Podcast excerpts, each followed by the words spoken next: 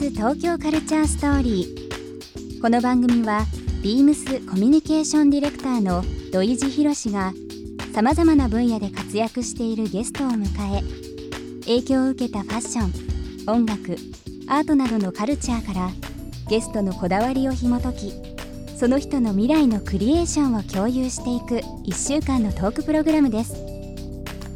今月のテーマはクリエイティブ。第1回目のゲストはミュージシャンのサカナクション山口一郎さん。今回が初めましてではなくお知り合いだったという2人。一体どんな話になるんでしょうか？ビームス東京カルチャーストーリー。スタートです。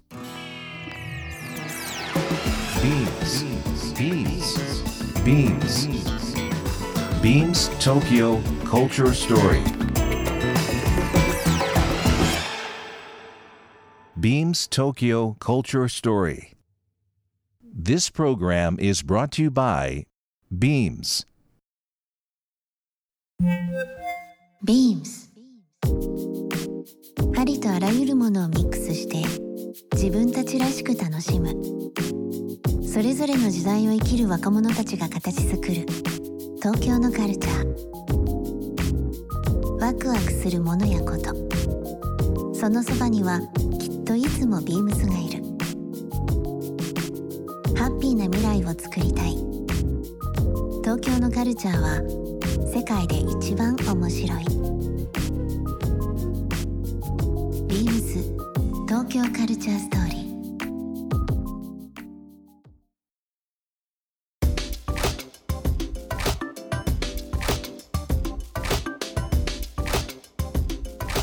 皆さんこんにちは。ビームスコミュニケーションディレクターの土井地博です。インター FM897 レディオネオ FM 心三極ネットでお送りするビームス東京カルチャーストーリー。こちらはビームスにとって初めてのラジオ番組になります。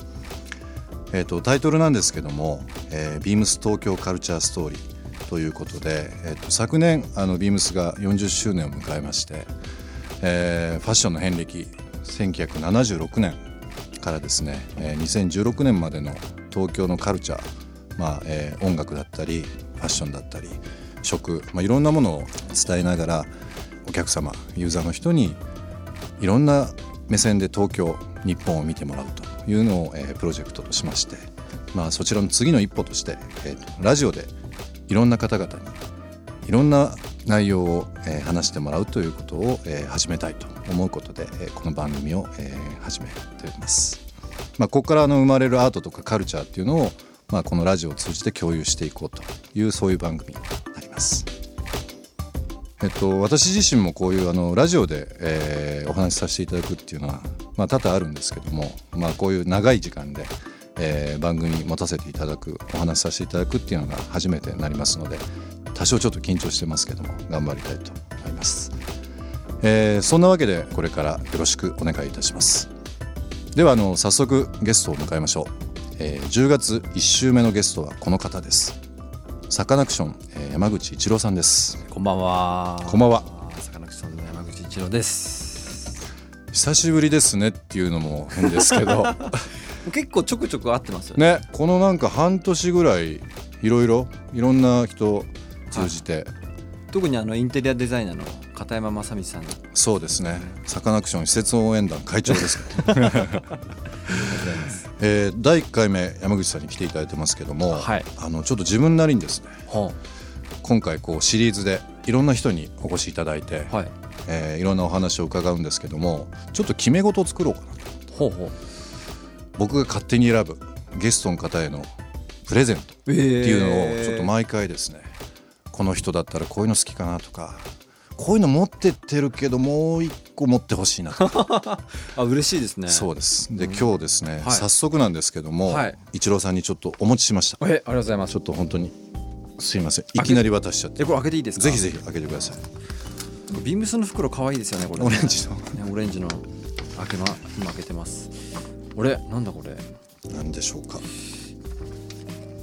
この間一郎君のあ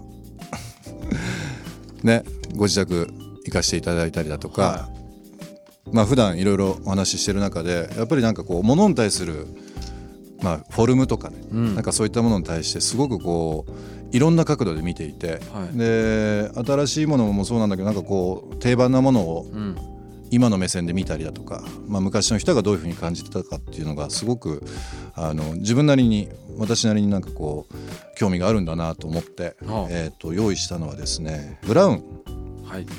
の、えーまあいろんな名作ありますけども、はい。えー、とそちらの中で代表的なモデルの時計ですね。いやめちゃめちゃ可愛いですね。はい、まあちょっとぜひ開けてください。僕ねちょうど時計欲しかったんですよ。本当に？そうなんですよ。ぴったり。しかも2個欲しかったの。あら。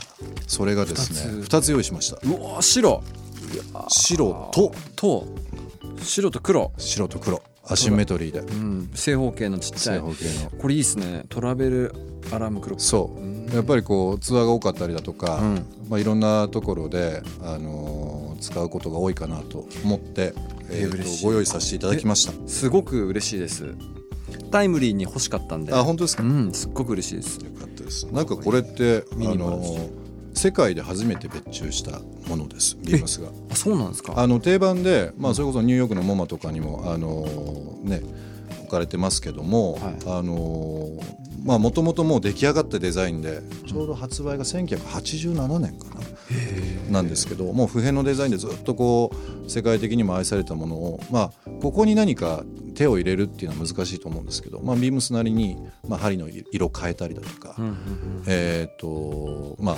黒のものにちょっと白を差し込んだりだとかはいはい。両方その雰囲気感じてもらいたかったので、えー、一郎さんには、え2色用意させていただきえました。ーめちゃめちゃ可愛いですねよかったです。ちょっとこれ同時さん越しに写真撮っていいですあかもう今 今撮っちゃってください。じゃうん今撮っちゃいます僕もこれじゃあこれインスタグラムあぜひぜひぜひ。あげますね今週1週間いろんなテーマでお話しさせていただこうと思うんですけども、はい今日は、えー第1回目ということですので、えー洋服、まあ、ファッションについて、えーちょっといろいろお話しできればなと思います。はい。一郎さんのあのイメージですけど、はい。えーズバリ黒。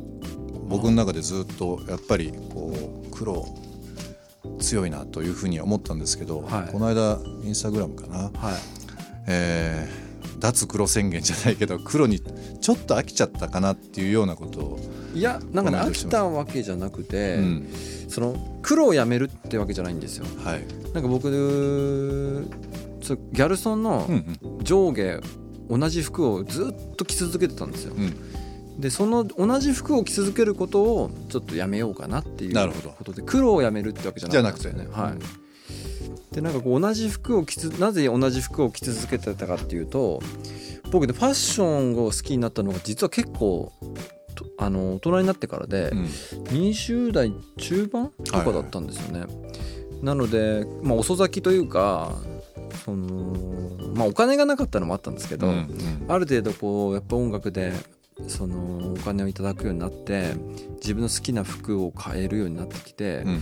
じゃあどんな服を買うのかなっていうので、まあ、いろんなブランドのあのいろんな服をもう見て歩いてで自分の好きなブランドをいくつか見つけたんですよ。だから僕勝手なイメージなんですけど、はい。あのもちろん今ギャルソンとか着られてるし、はい。そういうイメージも強いんですけど多分風の PV の時に、うん。そのマルジェラのニットうん。がやっぱり象徴的で、はい。あの海辺うん。の中で、まあ、ああいう世界観がある中ですっごくこうしっとりしてるうん洋服、うん動きはあるんだけど、しっとりしてるあのマルマルタン・マルジェラのイメージが非常に強いっていうのもあっていま、未だに、まあ、自分もマルジェラ好きですけど、はい。あの見ると一郎君こういうの着るのかなとかこの辺好きそうだなって勝手に思っちゃいますけど。僕ねマルジェラが好きになった理由はうん。コンセプトだったんですよ。うん。まあ音楽もそうなんですけど、はい。そのファッションにもちゃんとコンセプトがあって、うん。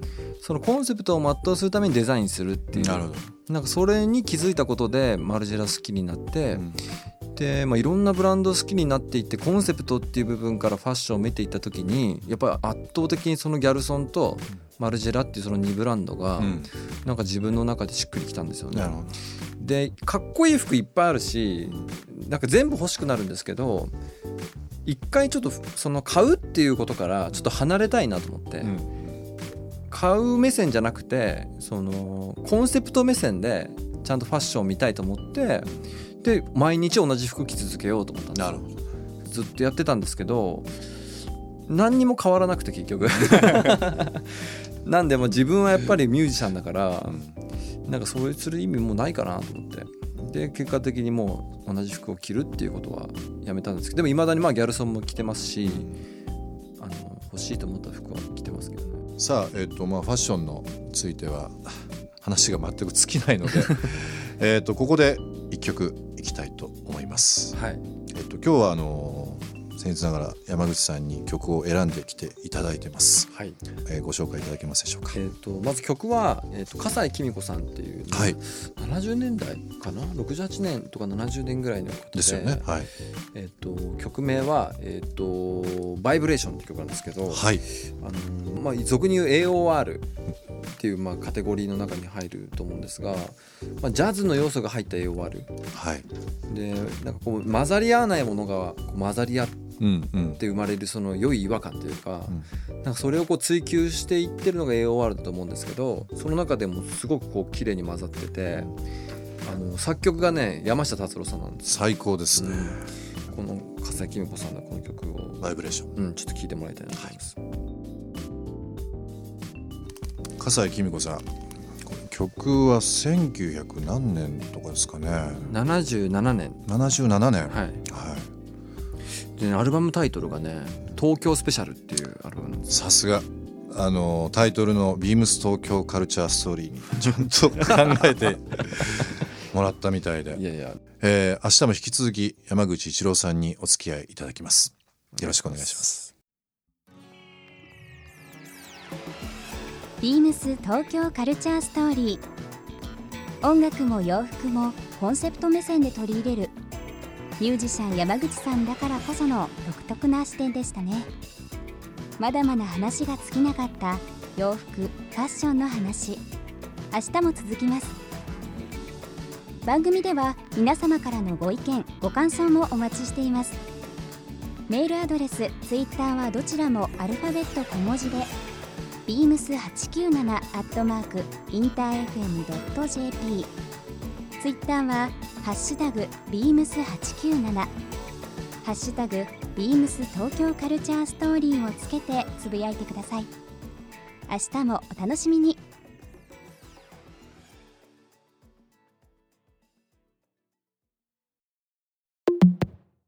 ビームス。